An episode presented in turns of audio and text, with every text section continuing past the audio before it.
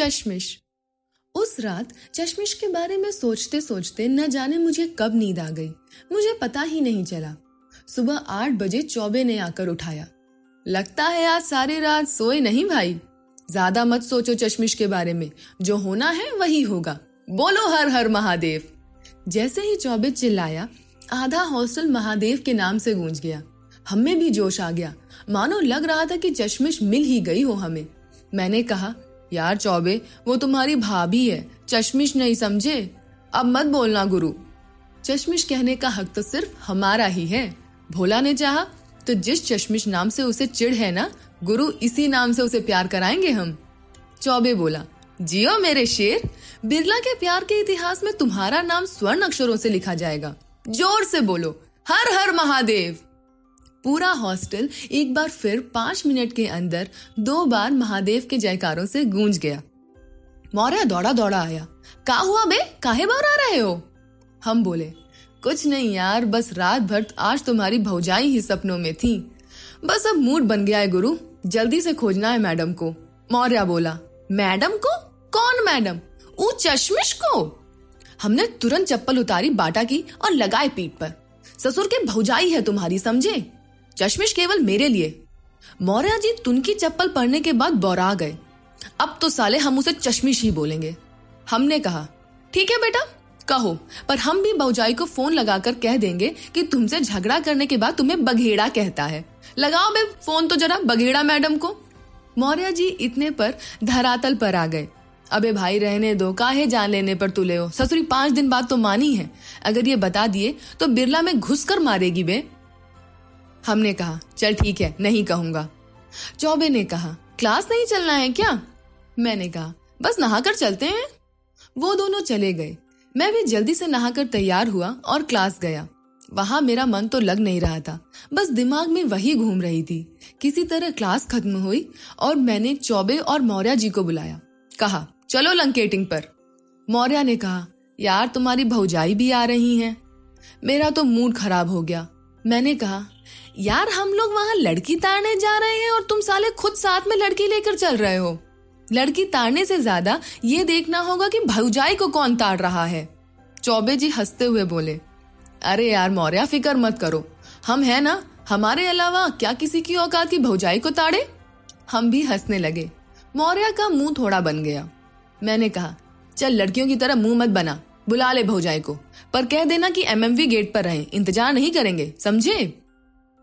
मौर्य जी ने भौजाई को कॉल कर दिया। हम लोग एमएमबी गेट पर पहुँचे। हम लोग को हेलो कहा। हम दोनों ने भी कहा, हेलो। मौर्य ने कहा हाँ बोलो, कुछ काम कह रही थी ना तुम? क्या काम है, बोलो? भौजाई ने जैसे ही मुँह खोला, हमारा और चौबे का पारा चढ़ गया। उन्हें कुछ ज़्यादा ही सर्दी लग रही थी। उन्हें रजाई लेनी थी। और भी कुछ सामान थे। यानी कि दो घंटे वो पूरे खाने वाली थी। हम लोग के साथ में झक मारने वाले थे। मैंने पीछे से मौर्य के बाल नोचे। वो चिल्लाया। भौजाई बोली, क्या हुआ? चौबे बोला, अरे आराम से चलो यार, पीछे से पैर में ईंट लड़ गया। भौजाई बोली, यार देख के चलना चाहिए ना, पता नहीं कहाँ ध्यान रहता है आपका? हमने मौर्य जी को मैसेज किया कि ससुर के पहले नहीं बता सकते थे कि आज ये लंका खरीदने निकली हैं। तुम ही जाओ ससुर के इनके साथ। हम दोनों बहाना बना के निकलने वाले हैं। पिया मिलन चौराहे पर मुलाकात होगी। हम लोग लंका पर रजाई वाले के पास पहुँचे ही थे। हमने कहा, मौर्य जी आप यहीं रुकिए, हम लोगों को जरा काम है। निपटा लेते हैं। फ्री होकर कॉल कीजिएगा। भौजाई कहीं, अरे बस थोड़ी देर में हो जाएगा। हमने कहा, नहीं, थोड़ा ज़रूरी काम है, बस आते हैं हम लोग। चौबे ने धीरे से मौर्य को ठोका। मौर्य जी बोले हाँ हाँ जाओ, काम हो जाता है तो मैं कॉल करता हूँ। हम लोग भाभी जी को प्रणाम कहकर मौर्य को मन ही मन गालियों से नवाजते हुए वहाँ से सरक लिए। और चढ़ गए बुक शॉप की सीढ़ियों पर, जहाँ से काम भर की लंकेटिंग आसानी से हो जाए।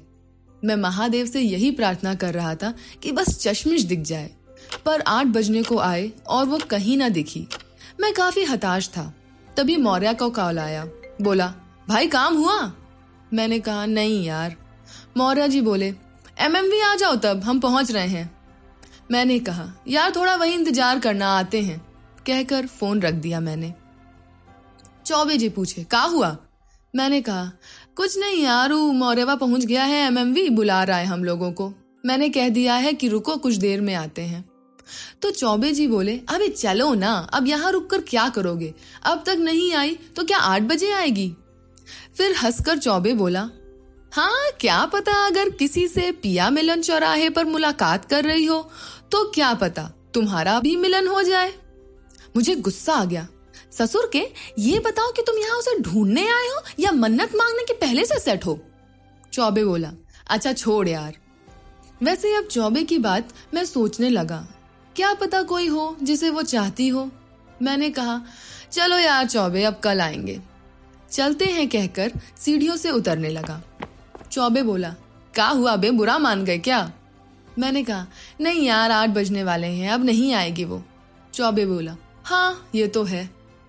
हम एमएमवी पहुँचे। मौर्य भौजाई से मिलन में सराबोर थे। हम दोनों ने भी व्यवधान नहीं पहुँचाया। मेरी नज़रें औरों पर थीं। या ये कहूँ कि मैं उन लड़कियों में चश्मिश को ढूंढ रहा था। पर मन में महादेव से कह रहा था कि पिछली वाली मन्नत मानकर अब उसे दिखा मत देना। आठ बज गए, चश्मिश वहाँ नहीं थी। लंका पर आज उससे ना मिलने का जितना गम नहीं था एमएमवी पर उसे ना देखने की खुशी ज़्यादा थी।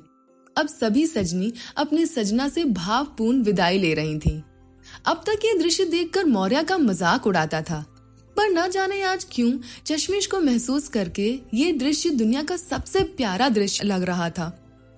वास्तविकता भी है, जब प्रेमी जोड़े मिलने के बाद दूर होते हैं तो वो दृश्य अपने आप में अद्भुत होता है। अगर मुझे पेंटिंग बनानी आती तो मैं पिया मिलन चौराहे के उस दृश्य को ज़रूर उकेरता। खैर, मौर्य जी अब फुर्सत पाकर हमें कॉल किए। हमने कॉल को काटा। चौबे चिल्लाया, इधर इधर भाईजान! भौजाई हम दोनों को देखकर शर्मा गई और तुरंत गेट की तरफ़ लगभग भागते हुए गई। मौर्य जी बोले, बता नहीं सकते थे? चौबे बोला, ना भाई, प्रेम पंचायत चल रही थी। बाबू, सोना तो काहे को जानू को डिस्टर्ब करके विलन हम लोग बने? हम तीनों हंसने लगे। हॉस्टल पहुँचे हम लोग। खाना खाकर मैं सीधे कंबल में घुसा। पर आज मन में बहुत बेचैनी सी हो रही थी। पता नहीं क्यों मैं इतना पॉजिटिव था कि मुझे लगता था कि जैसे हम गए हैं लंका, उसे ढूँढने, वो भी आएगी। क्या करें साहब, पहली नज़र का प्यार था, जो कभी ये नहीं सोचता कि सामने वाली भी हमें चाहती है या नहीं। हम लड़के तो अगर लड़की प्यार से मुस्कुरा भी दे तो दो चार मोहल्ले को लड़कों को पीट आते हैं कि ससुरों भाभी है तुम्हारी। हम लड़के हमेशा पहली नज़र वाले प्यार पर भरोसा करते हैं और सीधा भाभी बनाने का फैसला। और लड़कियाँ, ये पहली नज़र वाले प्यार को छिछोरापन। तो आखिर बात बनती कैसे? कैसे आ जाती वो लंका हमसे मिलने? पर गुरु, हम बनारसी कुंदनवा से कम तो नहीं है। कुछ भी हो जाए, जोया को तो ढूंढना ही है। तो साहब, हम भी रोज लंकेटिंग करते रहे, करीब एक हफ़्ते तक, पर कभी चश्मिश नज़र न आई। शनिवार था हम भी नहाकर हनुमान चालीसा जब कर निकले सेंट्रल लाइब्रेरी। गुरु, बनारस में हो तो महादेव की कृपा होनी निश्चित है। चाहे देर सवेर हो, पर होगी ज़रूर।